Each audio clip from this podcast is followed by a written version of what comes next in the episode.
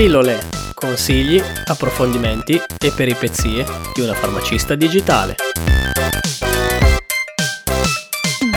Ciao a tutti e benvenuti in questo nuovo anno. Speriamo che ci siano i presupposti per iniziarlo nel migliore dei modi. La vaccinazione è alle porte, i cambiamenti socio-economici sono in corso, tante novità a livello legislativo, ma purtroppo siamo ancora in lockdown. Ciao a tutti e benvenuti. Come l'anno scorso vorrei iniziare la puntata dell'anno sui cambiamenti che stanno avvenendo a livello fiscale in farmacia, un po' per fare il bilancio e iniziare questo 2021 consapevoli di tutte le novità. Stiamo sentendo da mesi, in tv e non solo, della possibilità di partecipare alla lotteria degli scontrini. Si sente parlare di tutto, ma non ci ho capito niente. Cerchiamo di capirci qualcosa insieme. Vi dico la verità, onestamente annaspo un po' in questo calderone di decreti, di leggi e cose strane. Io sono una farmacista e scusatemi in anticipo se sbaglio termini oppure se non sono precisissima, anche perché onestamente questo non è per niente il mio campo. Il podcast è diventato l'unico modo per capirci qualcosa anche io, altrimenti continuerei ad annaspare nella disinformazione anche un po' volutamente. Vi parlo un po' di come mi sento io quando sento parlare di cose politiche poliziesche, un po' come quando un mago fa una magia e io non capisco che cosa stia succedendo. Partiamo dal presupposto che ho fatto una piccola ricerca sull'argomento basandomi su articoli di Farmacista 33 e articoli scritti dall'Agenzia delle Entrate e su questa linea ho cercato di riassumere e capirci qualcosa anche io, un po' come ha detto Manuel all'inizio. Allora, che cos'è la lotteria degli scontrini? La lotteria degli scontrini è una lotteria a premi. Con l'acquisto di prodotti nelle attività commerciali, tra cui anche la farmacia, con metodi di pagamento elettronico, quindi bancomat, carta di credito e app di pagamento, l'esercente ti eroga uno scontrino fiscale con un codice lotteria e questo ti consentirà di partecipare all'estrazione. Per partecipare devi essere maggiorenne e in particolare devi pagare elettronicamente e non con i cash. Ad adesso arriva Pitagora, perché inizia a essere un po' contorto il ragionamento. Verrà assegnato un biglietto virtuale per ogni euro speso. Il limite massimo è 1000 biglietti per acquisti pari o superiori a 1000 euro. Dunque, seguendo il ragionamento, se io spendo 1000 euro, ad esempio per una lavatrice, avrò 1000 ticket. Se invece spendo 2000 euro per un televisore, mi daranno sempre 1000 ticket. Se l'importo speso è superiore a un euro, l'eventuale cifra decimale superiore a 49 centesimi produrrà comunque un altro biglietto virtuale. Quindi spendendo 1,51 euro si avranno due ticket. Poi, altra clausola, non sono validi gli acquisti online, dunque Amazon è fuori gioco. Poi non sono validi gli acquisti dove uno lavora, quindi se io acquisto nella mia farmacia dove esercito con il mio bancomat, non posso partecipare alla lotteria. Ma in farmacia c'è un altro ma. In farmacia, al termine di un acquisto, il farmacista chiede al cliente: vuole inserire il codice fiscale per la detrazione fiscale? Ecco, se il cliente vuole fare detrazione fiscale, quindi porterà l'anno successivo le proprie spese sanitarie dal commercialista, quegli scontrini con codice fiscale inserito non potranno partecipare alla lotteria. Non parteciperanno nemmeno per il momento anche le fatture elettroniche.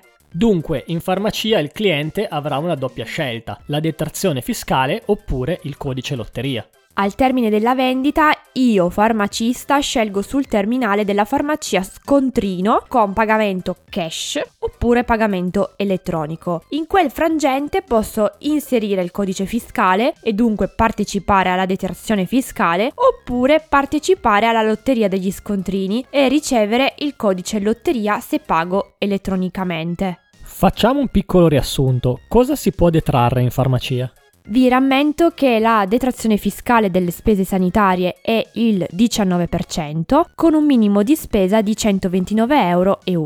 Si possono detrarre i farmaci, i ticket, i dispositivi medici, gli alimenti a fini medici speciali, gli omeopatici ad uso umano e in questo frangente si può scegliere sia di pagare in contanti e bancomat. In questo caso la detrazione fiscale avviene. Si possono portare in detrazione inoltre i farmaci veterinari, ma faranno un controllo conteggio a parte con le spese veterinarie. Inoltre, gli esami effettuati in farmacia, ad esempio glicemia, colesterolo e così via, possono essere scaricate solo se il pagamento viene effettuato elettronicamente. Altrimenti il cliente può chiedere il codice lotteria.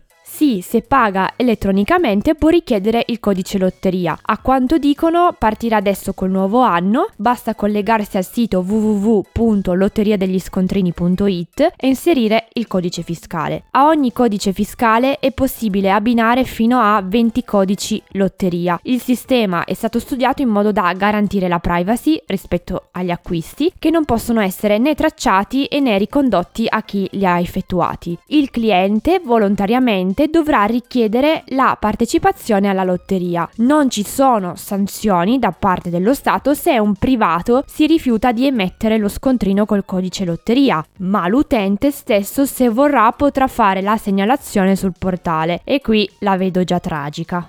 Come mai? La vedo già tragica in quanto spesso e volentieri mi è capitato di assistere a sceneggiate da parte del cliente che dimenticavano di inserire il codice fiscale. Noi in farmacia chiediamo sempre se il cliente vuole portare in detrazione le spese, ma spesso non capisce, si distrae, non dà il codice fiscale oppure si ricorda solo a scontrino fatto. Capita però quella volta che ti scordi tu e ricordo che noi farmacisti non siamo tenuti a ricordarlo, lo facciamo per per educazione verso il cliente, ma non siamo proprio tenuti. E se becchi il cliente pristino pristino, apriti cielo. E penso che sarà anche così con la lotteria, o almeno io sono un po' tragica perché ne vedo sempre di tutti i colori ultimamente. Mi è capitato una volta una scenata per un mancato inserimento del codice fiscale per un vasetto delle urine del costo di un euro. La detrazione fiscale sarebbe stata 19 centesimi, dunque la vedo molto tragica. Ma arriviamo alla parte cicciona della puntata e diciamo in cosa consistono i premi.